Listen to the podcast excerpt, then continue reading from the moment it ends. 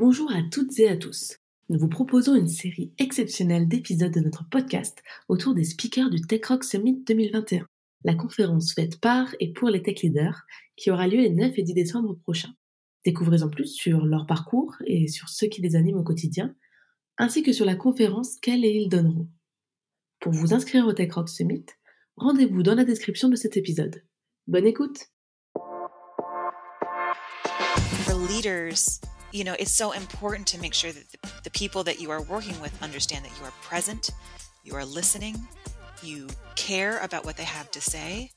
You may not agree with it, but even especially when you don't agree with it, it's that much more important to make sure you're using all of the tools in your toolbox to communicate to them that you do still have their back.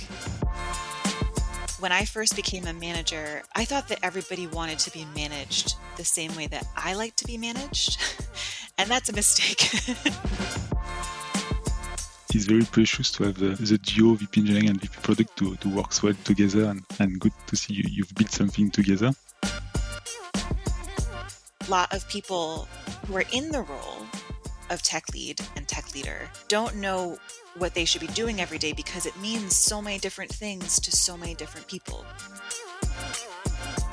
Hello, everyone, and welcome to this new Tech Rocks podcast. I'm Sébastien Chauffret, VP Engineering and Product at VP. And I have to say that I'm really pleased to welcome one of our December Summit speakers today, Lara Hogan. Hi, Lara, welcome. Hello, thank you so much for having me. Uh, it's a real pleasure. It's a great moment for me to be able to interview Lara. And maybe before entering into the details, could you tell us a bit about yourself, who you are, and uh, your current activity today? Yes.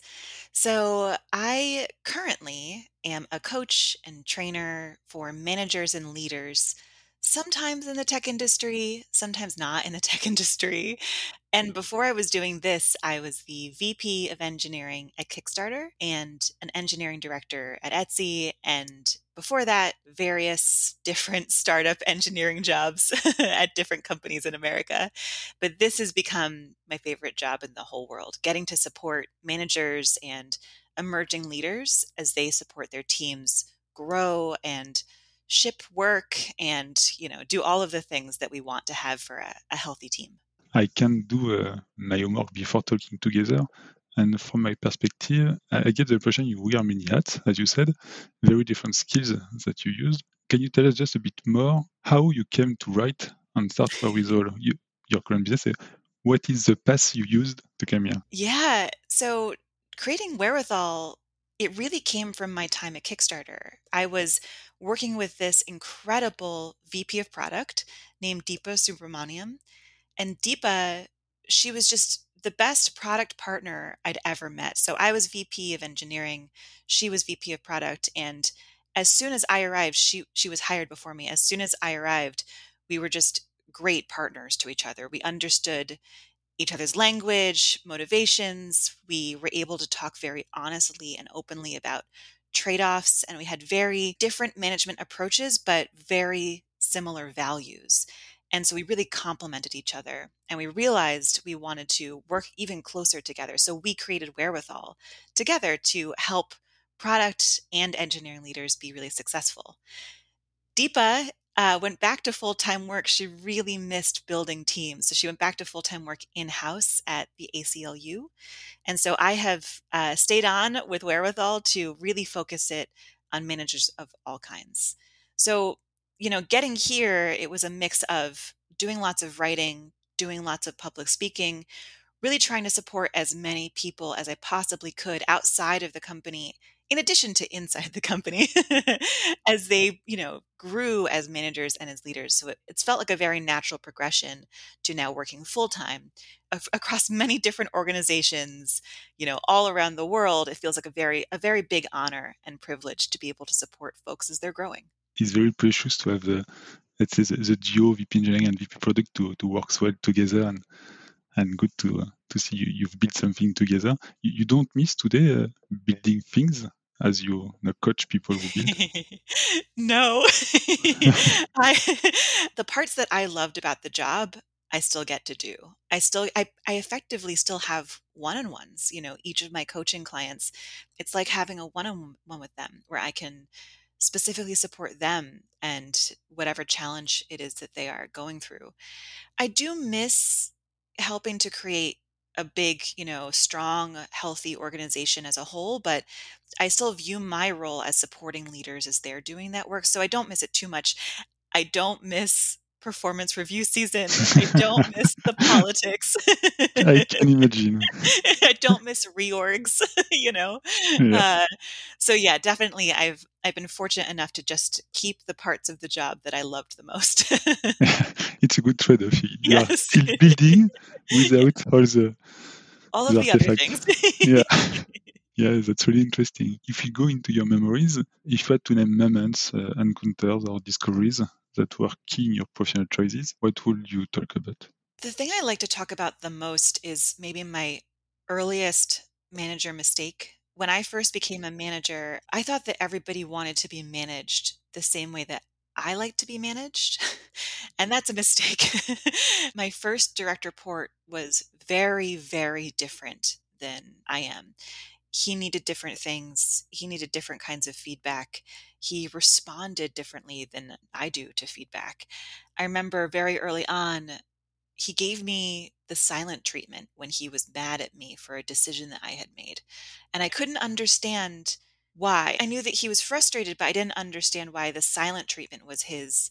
I couldn't fathom that being my response. And so it started to make me realize hey, maybe we are all different people and we all respond differently and to have different mechanisms of expressing frustration, different kinds of feedback. You know, it's, it started to make me realize that we are actually all different and the way that I like to be managed is not what everybody likes. And so I, it began my journey of realizing, given all of these different humans, how can I show up for them and support them in a way that works for them while still making sure that the business has what it needs? There will be times when I cannot give my team what they need and we need to do something differently than they want, you know, and all of those difficult challenges are still going to exist. But at least I started to realize that I would need to adapt my approach when possible when working with different kinds of people. Yeah, thanks for sharing. It's good to experience what we don't like to be able to, to solve this uh, after. And maybe now regarding your current business, so coaching and auditors, so Tech Rocks auditors, there's a question I have to ask. From your perspective, what is a tech leader and what are the qualities to have as a tech leader? Yeah. What a juicy, broad question. yeah. so, Sorry uh, for that. no, it's great. It's great because I think that a lot of people who are in the role of tech lead and tech leader don't know what they should be doing every day because it means so many different things to so many different people. So I think it's a very important question. And people who are interested in becoming a leader in tech, they also have the same question. They don't know what they need to do or what skills they need to build to be successful in that role. So I think it's I think it's a very important question. So I have seen tech leaders be explicit leaders as in they have VP or manager in their title or tech lead in their title. And I have also seen tech leaders be implicit in their roles. So they have some amount of power and privilege and influence, but maybe it's not as explicit as ones that have a title that that matches what a tech leader's title looks at in their organization. So I think of it like who are the people that are able to influence change around the organization, specifically in the technical part of the organization for tech leaders, obviously. And those are the people who when I'm thinking about enacting change, I want to go talk to those leaders about their thoughts on the change and their opinions and what's motivating them, what do they care about? And that's that's kind of how I think about tech leaders and tech leader. Obviously within some organizations that do a thorough job of creating titles and responsibilities, they will have a clearly mapped out definition of what tech leadership is, what they're responsible for, what it isn't, how they grow, what the career path is. But it's I've found it's very rare for organizations to have that thorough documentation of what that role entails. And it really it really does differ based on the organization. Yeah, and, I really like when you say it's implicit or explicit in the title because it's so true in the organization today that uh, we have implicit leader, but also people that can lead and that can impulse a change without having the title, and it's uh, Yes. yeah, it's so true. And when people are trying to figure out how to enact change, but they can't figure it out, you know, they're saying, why doesn't everybody else care about this thing? It's so obvious. That is an opportunity to teach someone how to be more of a leader in that way. And that that's actually what my talk is about. It's going to be about how do we understand what the people around us care about and how can we understand that enough so we can become a leader and influence the change that we want to see. And I think it's even more important. These last two years have been special for everyone in different manner, but impactful on our way of working. And in this, let's say, uh, new normal, have you seen an evolution in the skills tech leaders should or, or must have nowadays to face this transformation? Let's say to keep human connection. Yes, yes. So one of oh my goodness, I have a lot of thoughts.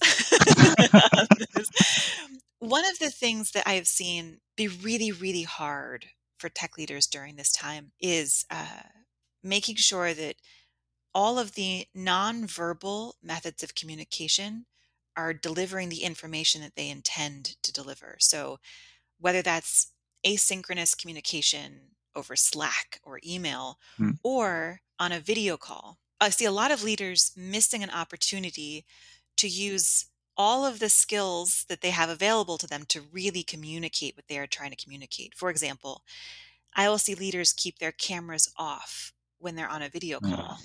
And that's a huge missed opportunity to communicate with their body language and with eye contact that they are listening to what the people on their team have to say. Obviously, it's tricky to keep your video camera on at all times. There's an invasion of privacy aspect. There's a fatigue of being on video calls. That's there's a lot of very hard trade-offs to make, but for leaders, you know, it's so important to make sure that the, the people that you are working with understand that you are present, you are listening, you care about what they have to say. You may not agree with it, but even especially when you don't agree with it, it's that much more important to make sure you're using all of the tools in your toolbox to communicate to them that you do still have their back. You know, you do want to support them. And the missed opportunity to have cameras on means they don't get to see your eye contact. They don't get to see you're nodding at the pace that they're speaking. They don't get to see that you're you're facing the camera, you're facing the computer, you're paying attention. You're not checking your email or looking at your phone or whatever. All of when it's when it's, you know, when the camera's off, it leaves a lot to their imagination. Yeah, yeah, yeah. It's it's harder to give a message without the body language. It's, yeah. Yes, yes, yes. And same with with email and Slack and other asynchronous communication mediums. I see a lot of leaders still sending a message that says, uh, "Hi, how's it going?" and then no additional information to their team member. And that poor team member is wondering, "Am I in trouble? What's happening? What does this person need from me? Why are they messaging me now?" So these leaders are, are missing an opportunity to to calm their team members' nerves and say, "Hey, here's a question that I have, or here's a thing I would like to chat about," or sharing other kinds of context to really help this team member chill out, relax, know that it's okay, you know, because during this time, so much is feeling very um, uncertain. And it's so important for tech leaders to be creating as much certainty as possible. Yeah, that's very insightful. Maybe to, to continue to help tech leaders, maybe on another axis, there is a, major shift in Europe right now. It's about uh, capital. There is a massive amount of capital that is being spread over a bunch of scale-ups, and that's creating a kind of urgency to hire in number to get to the right time to market. Do you foresee any specific areas of focus that tech leaders should take care of with this urgency of hiring? This is a great question. I have been coaching a lot of managers through the great resignation, dealing with the loss of their team members, and also hiring, you know, trying to backfill, but also just get all of the new hires that they were planning on getting anyway. And the thing I have found most useful in those coaching conversations is to talk about all of the uh, ways that you can be direct and clear with your potential new hires. So that means not trying to pretend like everything is great where you are, not trying to pretend that there are no trade offs, because humans, you know, what everybody is optimizing for with fire with finding new jobs everybody is optimizing for something different. Some people are optimizing for increased flexibility. Some people are optimizing for less angst less churn less problems with tech leaders you know. Everybody's optimizing for something very very different and so being very clear about trade-offs means you get to build trust with this potential new hire and they get to decide whether or not those trade-offs are the ones that work for them. A lot of people are saying uh, you know i don't care how much change there is. What i really need to make sure is i can keep on working remotely or i don't really care if we're working remotely. I just need uh, to feel like i'm producing something of value. It could be anything right? People are much more comfortable making trade-offs now than they were before because they've seen what's important to them so for hiring managers it's okay to be real with what the trade-offs are because I think more than more than before, people are being very honest with themselves about what trade-offs are fine, totally fine, and what trade-offs they are not willing to compromise on for their new role. And they can do trade-off, but there is also uh, many more possibilities for them that mm-hmm. appears. So yeah, they are doing trade-off, but not so many, I would say. Yeah. Because they have a lot of possibilities in front of them. yes. But also, I find that workers are much more realistic about knowing that no place will be perfect. I think in Yeah. previous seasons, there was this idea that there, I'm going to find the ideal company. And what the past two years have really demonstrated is that for people who still thought that there was some perfect company out there, they've now realized there's no such thing. it, there will be some trade-offs. So it's just deciding which ones are important to them, uh, you know, Yes. as they're looking. Maybe one last question before moving to the next part of this podcast. To help being a great leader, do you have any daily inspirations or favorite books you you can recommend? Ooh, this is a great question. I find that the book that I refer to the most is called Switch How to Change Things When Change is Hard by Chip and Dan Heath. It's a very long title and long authors' names. I find myself referring to this one the most when I'm coaching leaders because it's about how to influence change within an organization or anywhere. It, they cite a lot of research and examples from history of times when change seemed impossible, but actual tactics that leaders employed to enact that change to, to make sure that it actually happened in a way that worked for people. And the book includes so many different kinds of examples. I think people in any industry can really get something out of it. And I have learned so much about how people work from this book that, yeah, I, I recommend it to almost every leader that I coach. okay, let me put it in the to do. yeah. okay, so I think it's time now to talk about uh, this really good news for the community. You will be speaking at our 2021 TechRock Summit beginning of December. So without revealing too much, can you tell us a bit about your talk? Yeah, I hinted at this a little bit in the beginning. This will be about how to change things when change is hard, just like that book. you know, it's the title of the talk is What Humans Need at Work. And I explore the brain science behind why we react so surprisingly to situations that, you know, other people may not react emotionally to. Where does that come from in our brains? Social scientists, anthropologists, and neurologists have been studying this. And so we talk about the brain science and the six core needs that humans have at work. And then I'll talk about how to use those. More personally, just why did you choose this talk? Why this topic? You know, during everything that's happened in the last couple of years, I've found more and more examples of people misunderstanding why somebody else is responding so emotionally to something that the person I'm talking to doesn't perceive as threatening or urgent. I saw this before the pandemic too, with things like desk moves. I don't know if you've ever had to tell people that their desks need to change where they where they're sitting. But it's not yeah. the easiest Right. to do. right. So it's something that's very logical, very pragmatic, but people still have an extremely emotional reaction to it. yeah. And so that thing, desk moves specifically, caused me to start doing this research on why that happens. And it's become even more relevant during the pandemic when people have lots of emotions about things for very good reasons. But also, even the tiniest things will, you know, cause them significant angst or anger or frustration.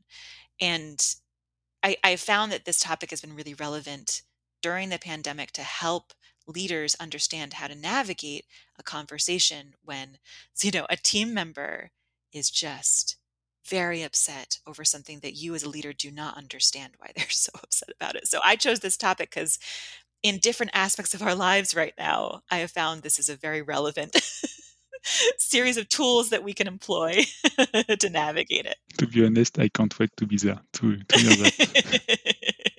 I'm so excited. Yeah. Great. Maybe before ending the, our conversation, uh, a last question regarding your coaching activity. Even if it's moving in Europe, it's not so common for CTOs or tech leaders to be coached. It asks for a personal introspection, which is not an easy and natural exercise. Mm-hmm. Would you have any last advice to help tech leaders entering this way? Yes. Build out your network of support, meaning you don't necessarily need a coach, but you should have someone with coaching skills in your immediate network that you can lean on to get the support that you need to navigate these very challenging and, and constantly changing times. I find that leaders of all kinds, they often go to the same one or two people for advice and for support, but those people have a very particular set of skills that might not be a good coach or a good feedback giver, or they might not have faced the same challenge that you've faced before. And so building out your support network means finding additional people who have additional important skills that you will need to lean on as you grow. That's going to be so much more helpful to you in the long term and in the short term to make sure that you're getting the kind of support that you need. Thanks for the advice, Lara. We are running uh, out of time for this podcast. Thanks again, Lara. It was a pleasure to have uh, this chat together. I really appreciate it and I encourage the audience to join the summit on December 9 and 10th to attend your talk. And again, it was a pleasure, Thank you so much.